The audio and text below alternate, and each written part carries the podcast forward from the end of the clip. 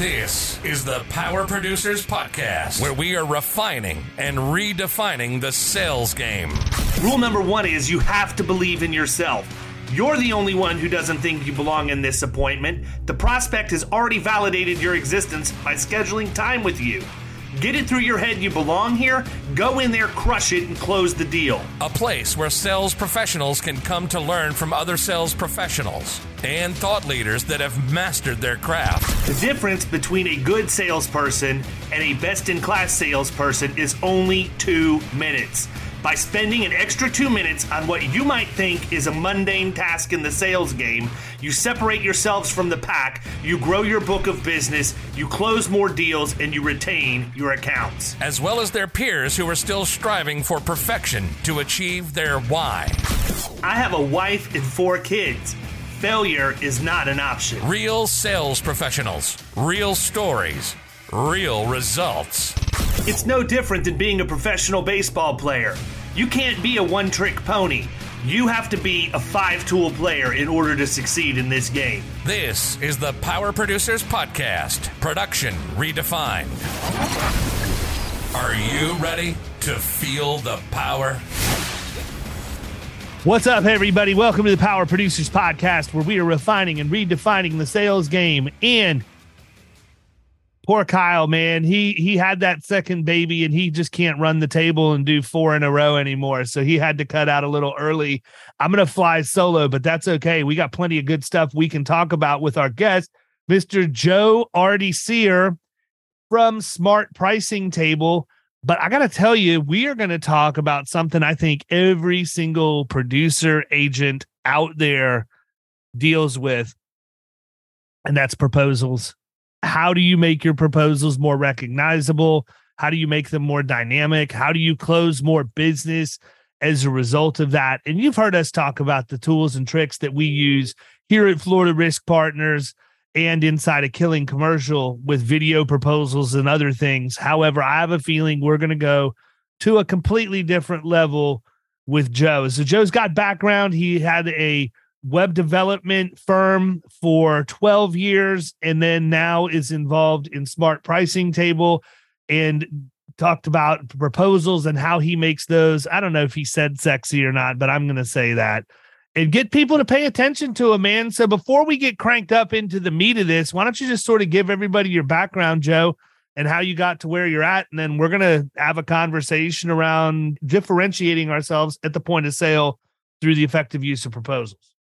Let's do it. And hey, thanks for having me, David. My pleasure. A little bit of background. Um, I ran my own, uh, I ran a web design agency for about 12 years. My biggest client was uh, uh, Bluetooth.com. We did a new website for them. And uh, I actually, you know, I love being on sales related podcasts because I grew up in sales. I, I, you know, probably about 10 years ago, if you would have said, Joe, what is the difference between sales and marketing? I would have struggled. And it's such an insane question now. Like, wh- what? of course, you know. Um, but anyhow, uh, we, uh, you know, I, I grew up in with my agency, learned so much about business, eventually sold it to a key employee. Um, but we had to write a lot of proposals and um, I was using some big box supplier software and unhappy with it. And so we decided to create our own in house solution. We're going to start small, um, but it did so well, uh, just killed it with the software. Uh, that about four years later, I decided to take it to the market, and it's smart pricing table.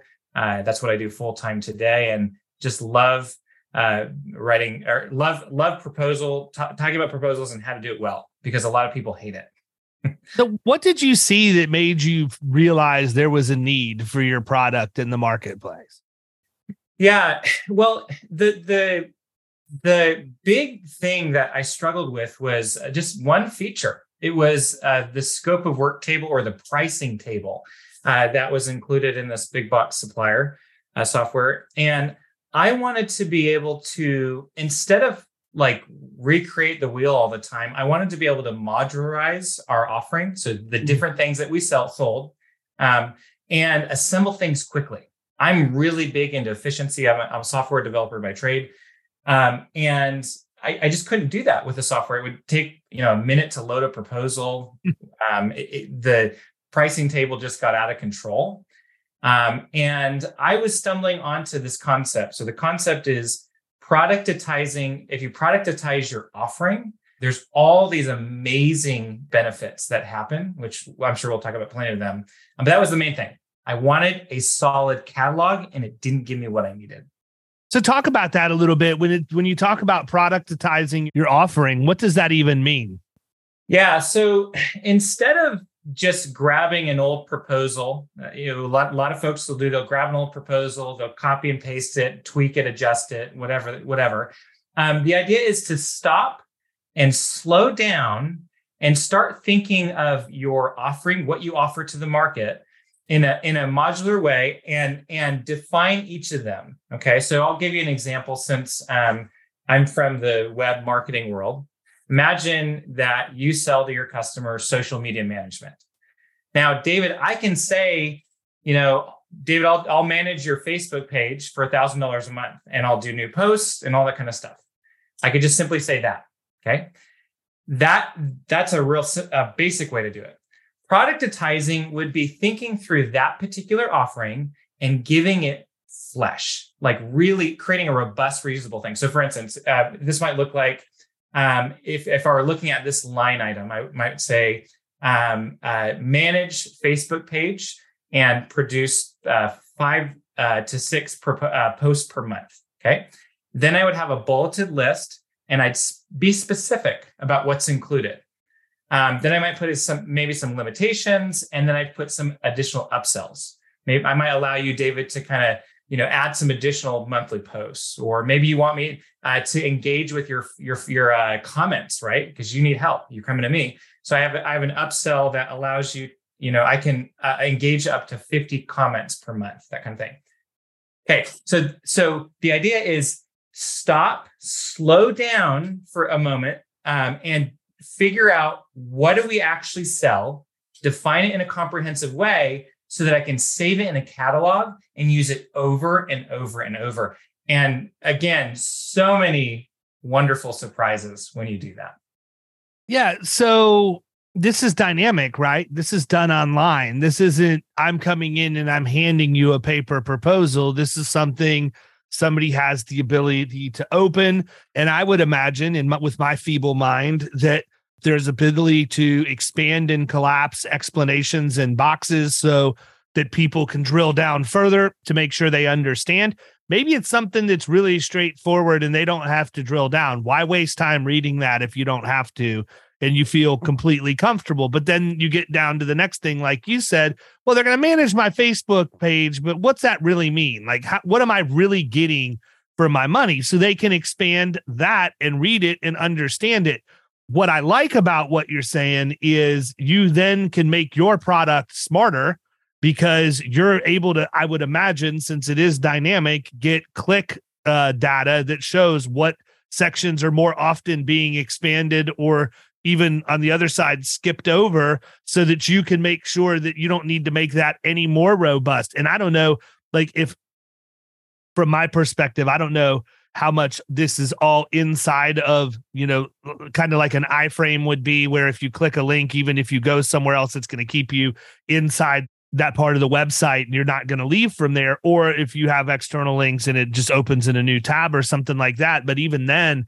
I would think just the amount of data you can get about how a proposal is consumed has to be incredible. Yeah, it, it is, and you know, there's lots of different solutions on the market. You know, where where our software really hits it hard is building that catalog. That's that's the thing that we do really really well. And uh, because we're so focused on uh, your your pricing table, your scope of work, we also have analytics on lower level interaction. So, David, if I were to send you a proposal, um, one of the line items you might see in it is project kickoff call. Well, if you click on that, we're actually going to log that you did. So I'll, I'll know that you clicked on that. And then I have an upsell inside of that line item called uh, where it says on site meeting. If you want me to come to your office, it's an additional, say, $350 a month. Well, the system will log that you opened it. It'll log that you clicked on that. If you changed any quantities, it will log that. And getting uh, lower level data about how your prospect is interacting can be so helpful from a sales perspective. Yeah, absolutely. I mean, I look at it even as you're talking, trying to figure out, okay, what does this look like inside the insurance world? And I could see it being something as simple as sending an auto proposal over to a client. And then when they get to the deductible area, if they want to expand out, they can get that expansion that says, you know, explains what the deductible is, how it works, or whatever else, and then shows that it's currently set to a value of $500 but then give an option. This is what it would look like if you did it at 250. This is what it would look like if you did it at a thousand. I guess my question is, is that dynamic? And I'm assuming because you have a smart pricing table that it is, that it, it changes the dollar figure, the proposal in real time, or is that something that you guys have to then go back and resend? Yeah, well, there's lots of versatility with our system in particular. So you can you can have um, individual line items that are upsells and you can have upsells inside of line items. So you could exactly what you described. You could uh, define a, a, line item like that, and then maybe they choose some additional coverage, and that has a fixed dollar amount. It then adjusts the line item and adjusts the total price. And I think that's just that's so. I mean, there are so many proposals that are still going out in paper or as a PDF. I mean, to have an interactive and I'll I'll say sexy, David, sexy looking proposal um, can really make a huge difference when you you know your your your uh, client your prospect is bringing up three and yours is just interactive and so much more helpful.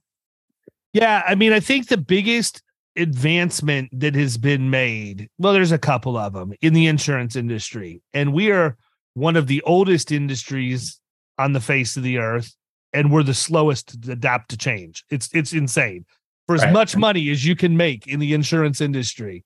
You would think we would be leading the world in technology, and yet we aren't. Like, we don't invest nearly what we should. Taking proposals online was the first piece. Adding video to that is something that went to a completely different level because now, you know, from our standpoint, that really opens a lot of versatility. It's tough, man, depending on what the concept is you're trying to explain. And we did talk about this a little bit in the last episode we recorded last hour you know you can use chat gpt to water some stuff down to get it to a sixth grade reading level at this point. You know it'll do that hard work for you. Right. but at the end of the day sometimes you just have to be able to tell a story or explain. So video has worked out really well. The other thing that it's allowed us to do is take some of that um, software that's used specifically for proposals and make it part of the submission process to underwriting. So you don't know this about me because I haven't really told you much at all about what I do. But you know, my agency spe- specializes in accounts that are in the middle market, specifically commercial, and if they have workers' comp problems, even better. That's right. that's who we like to target. And so my average client is going to spend about a quarter million dollars a year on their insurance. Well, it used to be that you put on a suit and a tie and you'd go over and you'd present to that person in person. You would invade their day. We wouldn't feel we were invading their day, but that's exactly what we were doing.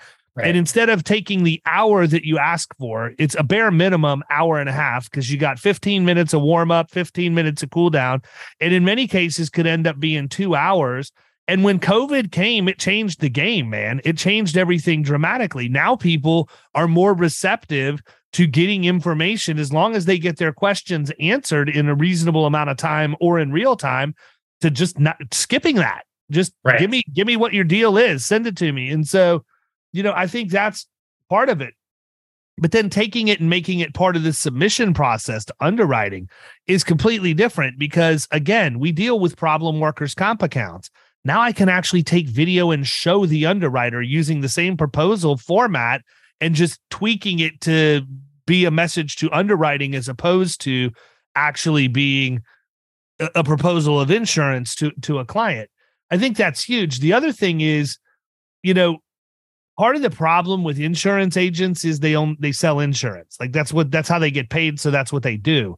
They don't take the time to explain risk, cost of risk, total cost of risk, all of these concepts to their clients the average prospect that you meet with has no clue they have an insurance industry underwriting marketplace reputation. They have no idea. They right. just think that because they've shopped on price for the last, you know, decade and every year the broker goes out and goes to 20 different insurance company underwriters to try and get the best deal. They don't understand that 19 of those people are going to get pissed off after about three or four years of quoting the same piece of business they're never going to get in which means they're just going to not look at it decline it and send it back without ever even giving them a realistic shot after a couple of years of being told no. Problem is our market is cyclical and at some point you're going to need that underwriter and if you have a bad reputation in the marketplace the day that comes you need them, they're not going to be there for you. So the more we can do to include underwriting and give them the most accurate description of what that risk profile is improves the underwriting result which could be broader coverage or lower pricing but in the end your prospect wins using that technology for that too the thing that i really like though when you move that when you when you move that um, proposal software in general, any of it. If you can, if you move it over in the way that ours works, not giving away any kind of secret sauce here, but the way that it works is it's the same web address, but the differentiator is for you to see your proposal, you log in with your email address. That's it, right? You have a unique email address. You go to the same web address as everybody else, but when you put your email in, now you can get your proposal. That's beautiful because it allowed us to automate inside HubSpot with text and email delivery both. So now we're not just getting that information out, but we're getting it across multiple platforms. And our prospects understand they don't need to stop everything they're doing and consume that right now. Right. It might be nine o'clock tonight. It might be one o'clock in the morning. Who are we to tell people when they should be receiving the information that they asked us to provide to them? Whatever's right. best for that prospect when they don't have any kind of pollution in their head and they can give me their undivided attention is exactly when I want them to do it. And it right. may not be one o'clock Thursday in their conference room. Yeah. And I think I think that's where video is so helpful, David. I, I'm a big fan of Loom. Uh, I'll create, you know, i might have a customer that has a question um, and they're not available. I, being able to just record something really quickly and then they can watch it whenever. And I and I, you know I get the open receipts. It's a lot of times it's it's strange hours, um, but it, it's really effective, right? Versus having to schedule a meeting uh, is really going to slow down the process. You made me think of a kind of a good example too of how productizing your offering can work really well with insurance. For example, I'm very familiar with uh, E&O insurance and uh, having a, a, business for a long time and uh, always having insurance policies one one of the things that could be really valuable as far as productizing though is imagine if you sold E&O insurance, you defined it, you spelt out what's included, and then you had a video, David, that you embedded right inside of a line item. Right? Talk about interactivity inside of a proposal, a video right inside of a line item that they can listen to and understand what E&O insurance is and what it's not. Right? So doing, doing a lot of that and then uh, to build out a library, a catalog um, there's so many so many benefits there. Yeah, absolutely. And I think, you know, again, I mean, using E&O as an example, just policy form, you know, the average person doesn't know the difference between claims made and occurrence, let alone the difference between claims made and occurrence and claims made versus claims made and claims made and reported. You're not you going to ask me, right? No, I'm not going to ask you, but I mean, these are these are things in a proposal that in the event that that person needed their insurance would be material information that many times they're just buying it and had no clue. Right. Yeah. Yeah. Having descriptions that boil it down, right, that are clear to the average uh, person needing insurance is so helpful. I mean, I, I remember the day I discovered that my normal business policy didn't include E&O at all. I'd gone for years thinking that hey, if something went wrong with my web design agency and we messed up someone's website, I would have coverage. You know, five years in, talk to my insurance uh, company. I had no, I had no freaking clue, right? Because no one had, I, I'd never been presented it in a, a very uh, straightforward, simple fashion for me. Yeah, absolutely. So, you decided you were going to solve a problem that a lot of people probably didn't even realize existed. So kudos to you for even, you know, picking up on the fact that this needed to be modified and adjusted to bring it into the 21st century. What were the initial responses like when you started rolling out your your proposal software to people for the first time. And I'm not necessarily talking about your clients. I'm talking, you know, I'm sure if you're like me, this was something done in a sandbox environment inside of your agency. Right. You started using it there first and got proof of concept. What was it like that made you decide, you know what? I think I'm going to go ahead and take this next step. Let's let's make this available to other people. That's the first part of the question. Then the other part is why would you want to if it was a competitive advantage for you? Yeah, I I uh, I think uh, when we decided to go on the journey, there were so many discoveries, um, and and actually one of them uh, one of them is the the fact that when you create a catalog, you can actually have someone else create proposals for you, uh, which is a really really helpful game changer. Um, but as far as like some of the discoveries we found uh, with uh, customer impressions and that kind of stuff, um, one one was customers we found that customers loved control. When we gave them a degree of optionality it felt like they had um, they were involved in the architecting of the project or the scope or whatever we were offering right? Um, they they could they could turn things off they could turn things on they could like, have they have a running total of their price. Um, and we heard from customers over and over that it was a completely different format um, than the static proposals they would often get. Another one was uh, back and forth, a huge, huge improvement. When when you have um, some optionality, all of a sudden you don't have to have a bunch of different questions. A lot of times I would, if a customer wanted something, but they were a bit on the fence, I might give them option A and B just for them to consider and they could decide. I can then I can get out the door. I don't have to have, get, have them get back to me. I can just uh, put the multiple options and throw it over their way. So, talk to me about how your proposal software is integrated with your CRM. You're a sharp dude. I got to figure there's a way that you're getting metrics off of your proposal software. What what does that look like? I mean, how reliant are you on your CRM to measure the activity from proposals when you send them out.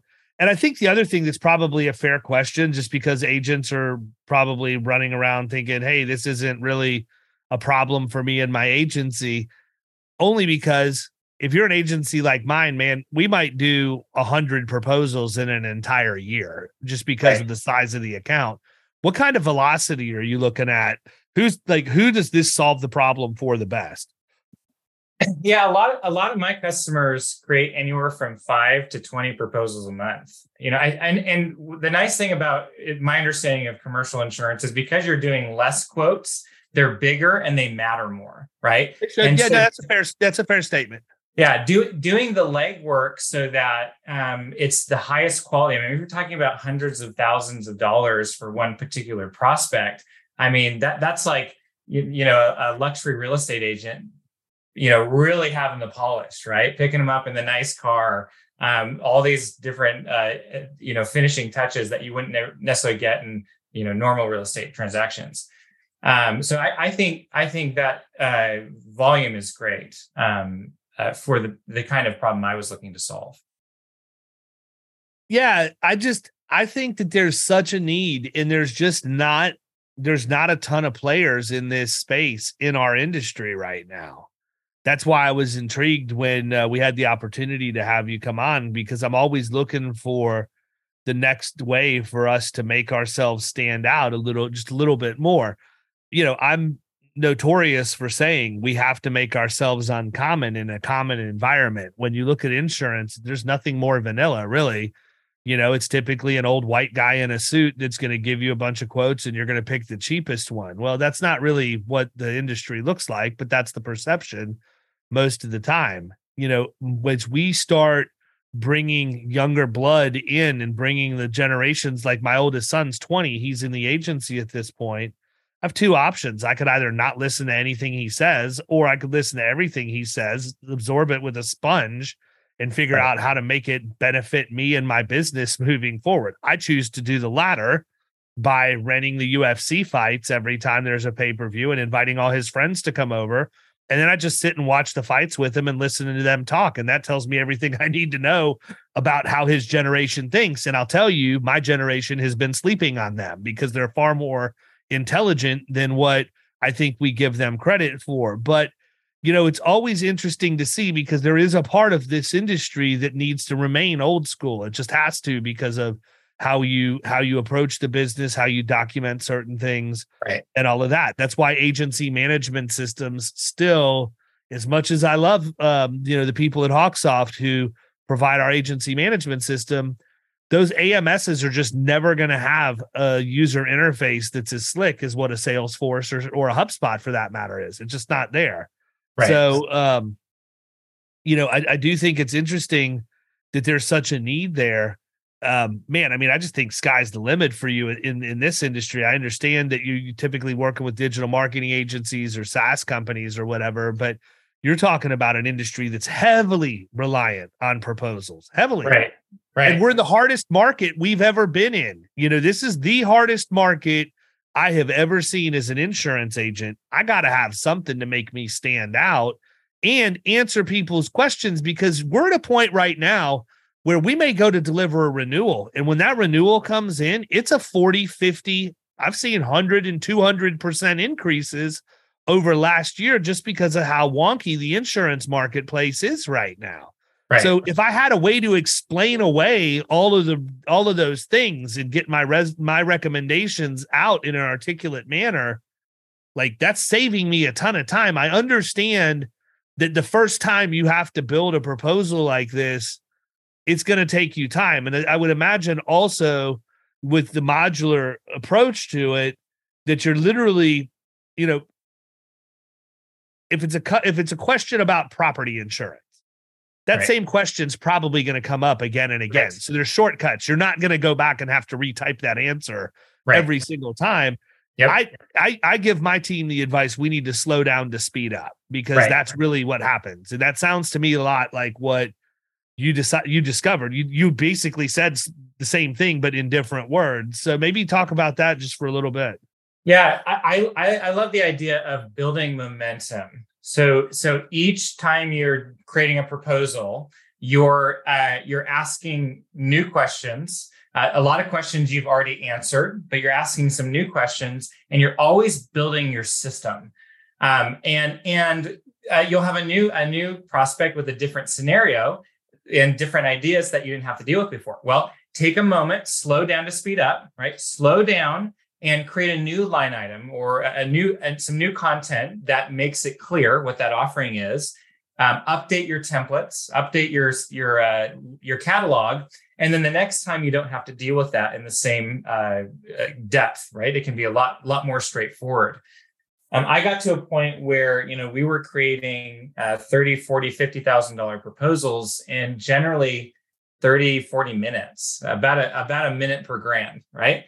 And it was just the more time that we continued to invest in our system, uh, the quicker uh, the, the process went. So, results. Talk a little bit about the results you saw in your firm. You did this for your digital agency first. What did that look like when you when you moved this direction? Well, first it allowed me to have a full-time sales guy. That was a really big deal. I think a lot of CEOs, a lot of business owners they get nervous about hiring someone to do sales and do proposals because they're afraid that there's a lot on the line right well because i because i had a catalog all of a sudden my sales guy could start assembling things and i would i would still approve it right um, i would still look over it but but it was probably about a tenth of the time that i would spend previously. And it, we actually it went it went so well david that after a, a couple years of doing this way i actually grew grew wary of approving things and i hardly even checked.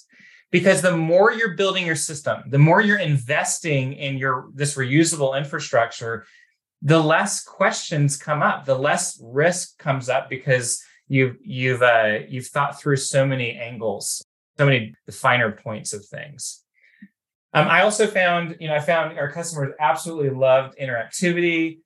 I was able to remove myself almost entirely from the sales process. We had to make a lot of lot of money to break even, even let alone be profitable. I mean, because we, I had a, a salesperson and the catalog. Um, that was a, a huge benefit of that. And we actually grew to be one of the highest rated agencies on uh, Clutch. I know your uh, listeners are more insurance folks, but in the mar- internet marketing world, Um, Clutch is kind of the the gold standard of, of, sorts. And I think so much of that, so much of our reputation uh, came from client expectation management and writing solid proposals. Yeah, I think it's interesting because so much of what we do focuses on coverage.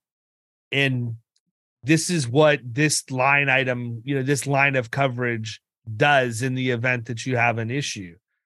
But I don't think a lot of agencies do a very good job of outlining what can be expected of them in the process, right? Right. So, and again, I'm using agency, but I'm talking about insurance agencies.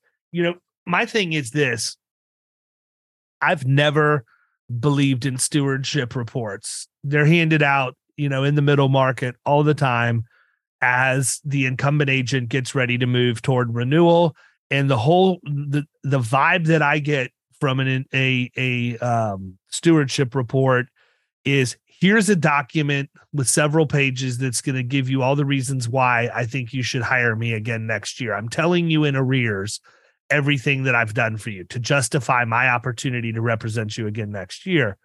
Our agency does that completely backwards. Like almost everything else we do, we flip the industry on its head. Instead of us doing that, we do a baseline risk assessment first that identifies all of the potential areas of risk, insurance or otherwise, inside of an operation.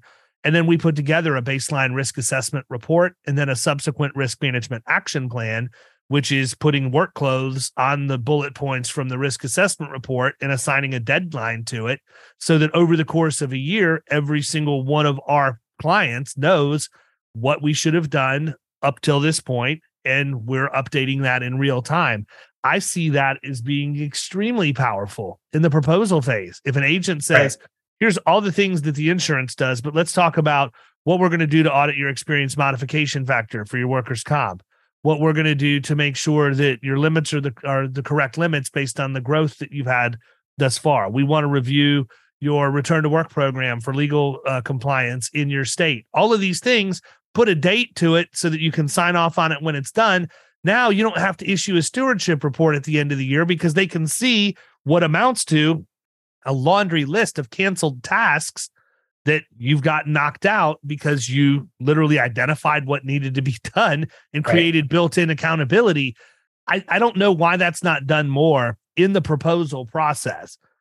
And think about it this way, man. Like, I don't know. I, I, think every one of us at some point or another, I'm sure there's people out there that have never had to buy a car in a car dealership. Right. But when I think about in a transaction that it should have been just plainly transparent for as long as the day is. And yet you don't have any clue what's buried in that paperwork when you go to buy right. a car ever, right? right? There's not there's nothing in there that says, "Hey, pay attention to me." It's I'm going to buy my car. Let me hurry up and sign and sign and sign and sign and sign to be done. But what's the first thing that we bring up? If you're a consumer, it's nobody ever told me about that.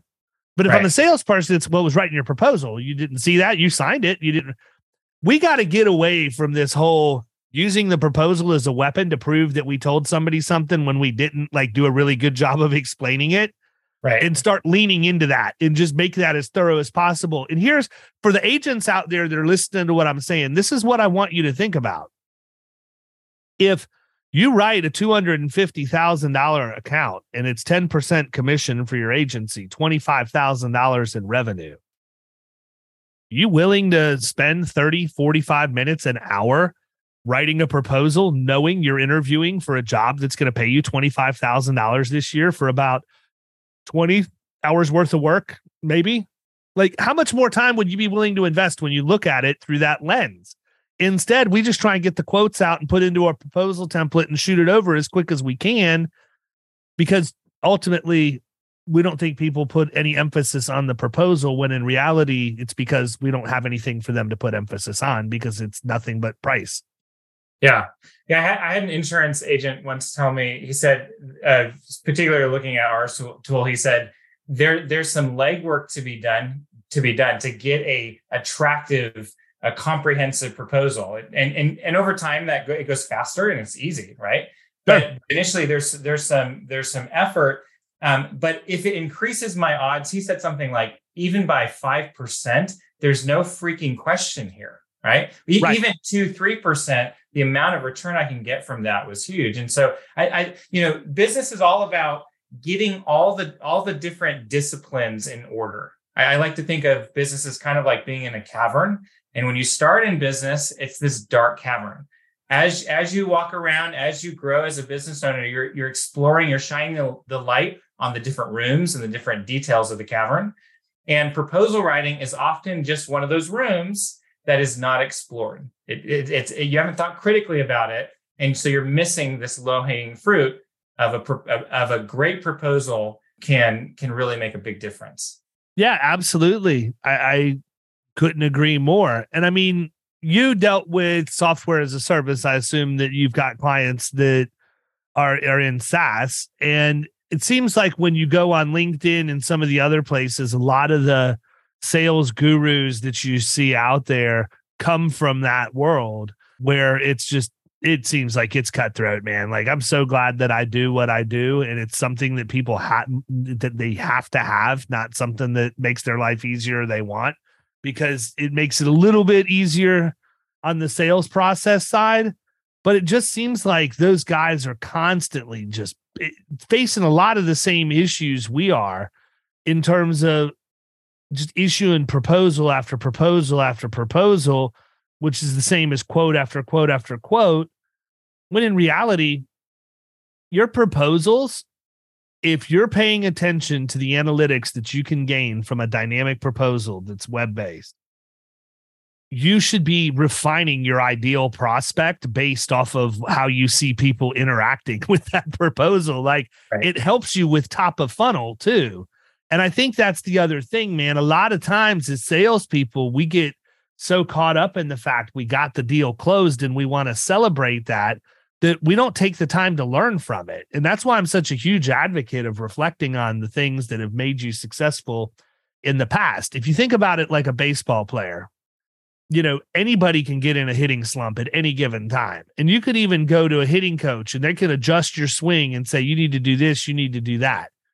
But what really makes the biggest difference is when you go back and you start watching tape and you look at how your batting stance was. You look at where your timing was. What was your grip on the bat? You know, was my lead foot open or closed or was it neutral? You know, all of those things. And then watching that tape and then trying to replicate that to bring you back to the same results. I think that we have so much intel that get that comes into our business just naturally through opportunities, whether won or lost, we need to set aside time to review that stuff and say, okay, hey, why did I win? You know, when we hire, when we work with someone here at my agency, they hire us by signing a letter of engagement. I don't just go to the insurance marketplace to quote business for people. That's what right. insurance salespeople do. And right. it's a horribly short sighted way for somebody to buy their insurance that way because now you might have five or six agents competing on your business. None of them have ever asked you any real questions of substance other than fill this application out and let me get some information. And now they're going to represent what, in most cases, is someone's largest asset in the marketplace with the hopes that if something happens, it's going to be covered. When in reality, if they focused on closing, if they focused on being thorough, if they focused on educating, they could go in and, and work with a third of those prospects, close right. a much higher percentage, and ultimately make more money. That's the whole pro- thought process behind slow down to speed up. People get activity confused with efficiency and productivity. They're not the same thing. You yeah. can do all kinds of crap to waste your time in business, man. It's just the way that it is. But unless you're actually generating revenue from those activities and not just revenue, but profitable revenue, like I could write just because somebody wants to buy insurance from me doesn't mean I have to sell it to them. They may not be the right client for me. I'm not ever going to be the right person for a three employee silk flower shop in a strip mall. That's just not what my skill set is. It's not what my insurance markets are set up for. Nothing that I do says this is an ideal prospect for me. So, what am I going to do? I'm not going to call on them intentionally. Right. I'm not going to prospect.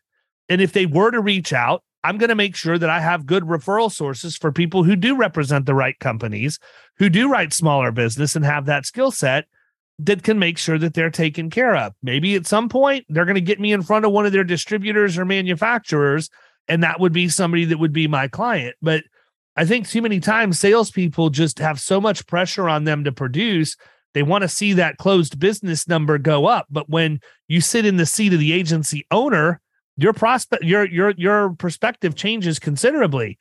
I don't care if you wrote two hundred thousand dollars worth of new business revenue, two million in premium, if you had three million in losses. Like, what does that do for me? It gets me out of bonus contention and everything else. And so, again, if you guys take nothing else from this, if you slow down on your proposals and you put your best effort forward and you really put the sizzle on it and somebody doesn't buy from you and you get irritated, good. You should because you have a lot invested into at that point and you need to step back and say, what could I have done better? What did I miss? But if you're just going to slap it, you know, slap it up, then you're not operating any differently than Progressive or Geico or some of these others where you're essentially calling a call center and having somebody sell you whatever you can afford. Right. Yeah. Yeah. I have a I have a free guide on our website at smartpricingtable.com. And uh, it's called the profitable proposal blueprint. And my my last tip, so I've got five kind of secret tips in there. My last one is continuous improvement. I love this idea. You know, business is painful at times. It's hard. And the, the longer you go, the easier it should get because you you figure out what you're doing. But I like to tell I like to tell my customers and, and folks that I talk to, take that pain and turn it around and codify that in your proposal process. When something goes wrong, that's your reminder. Something, something what maybe wasn't uh, uh, well or, or set up correctly in the proposal process. They they misunderstood because I wrote it this kind of way. I, I described it in a way that wasn't helpful. Take those and then uh, uh, codify those learnings in your system um, so that you, you, don't keep making the same uh, mistakes. I love another thing, David. I love. Um, I don't know if you've heard of the E Myth. Uh, it's classic, classic book. Um, yeah, E Myth and E Myth revisited both. Yeah, yeah, I love that book. He he talks about um, so many people, like you know, kind of the ideas. Maybe I'm an electrician and uh, my boss is a jerk. And so I quit my job and I say, my boss makes a lot of money. I'm going to go do my own ele- electrical company. And you get into it and you find more and more you're not actually doing the electrical work. You're buried um, in, uh, in paperwork, you're buried in people's problems, and you hate it. And what no one told you is you didn't actually need uh, to start your own company. You just needed to find a better boss, right? Yeah. Because business being an entrepreneur, being a business owner is in a way kind of letting go of your trade a bit so that you can fall in love with building a business, building right. business systems. If you do that, if you slow down and focus, that'll pay dividends in all sorts of different areas. Yeah, but some people just want to be the electrician, and that's okay too, man. Yeah. Right? Like, there's nothing wrong with that. Right. It's like yeah. some people never like I I look at this, you know, I own an agency I think about this all the time though. Would I be happier if all I had to do was show up, produce, and call it a day? Would I have to worry about my phone ringing on vacation or at nine o'clock at night or 5:30 in the morning or whatever else? No, I wouldn't because I would literally be like I was when I worked in retail. When I clock out at the end of the day, my problems stay behind. Now, granted, probably not because I'm a little more hands-on than that, but in all reality, there's nothing wrong with just wanting to be an employee. Yeah. A lot of people are perfectly cut out to do that. And again, you know, you used electrician as an example, but electrician, plumber, HVAC, you make pretty good money as an employee doing that stuff at this point because not enough people are going to school to know how to do it. We're going to be facing a crisis as a country here if we can't backfill the trades here before much longer. Right. Yeah. I think the key there, the, the point is, is if you do have a business, you've got to you've got to realize that the that these systems are are crucial, right? Other otherwise, you just business is not enjoyable. Um, the more you put, more invest in, in, in things, the more you slow down, uh, the, the more you're paving a brighter future or a smoother uh, smoother ride. Yeah, hundred percent. The other thing you had mentioned before before we jumped on here, and I want to wrap up with this is that people can get a demo of your dynamic software. Tell them where they can find that, please. Yeah, I'm at smartpricingtable.com. Uh, again, I have a I have a free guide, the profitable proposal blueprint. But I also love doing demos and talking about a lot of the concepts that we've talked about on this podcast. Um, so even if it's tire kicking, uh, push that green button, and I'd love to connect with you. Awesome. Sounds good. Well, listen, man, I really appreciate your time today. Unless there's something else you think we need to table, I'm ready to put a wrap on this one. I think we gave them plenty to think about. Yeah, it's been a great t- it's been great spending time with you, David. Thanks for having me. You too, absolutely. And we'll get this thing out soon, and you will know as quick as it hits. I promise you. Everybody else, we'll catch you next time. See ya. You've been listening to the Power Producers Podcast. You can follow Killing Commercial Insurance on Facebook and YouTube. And if you want to take your game to the next level, next level, check out our book, The Extra Two Minutes, and our website, killingcommercial.com.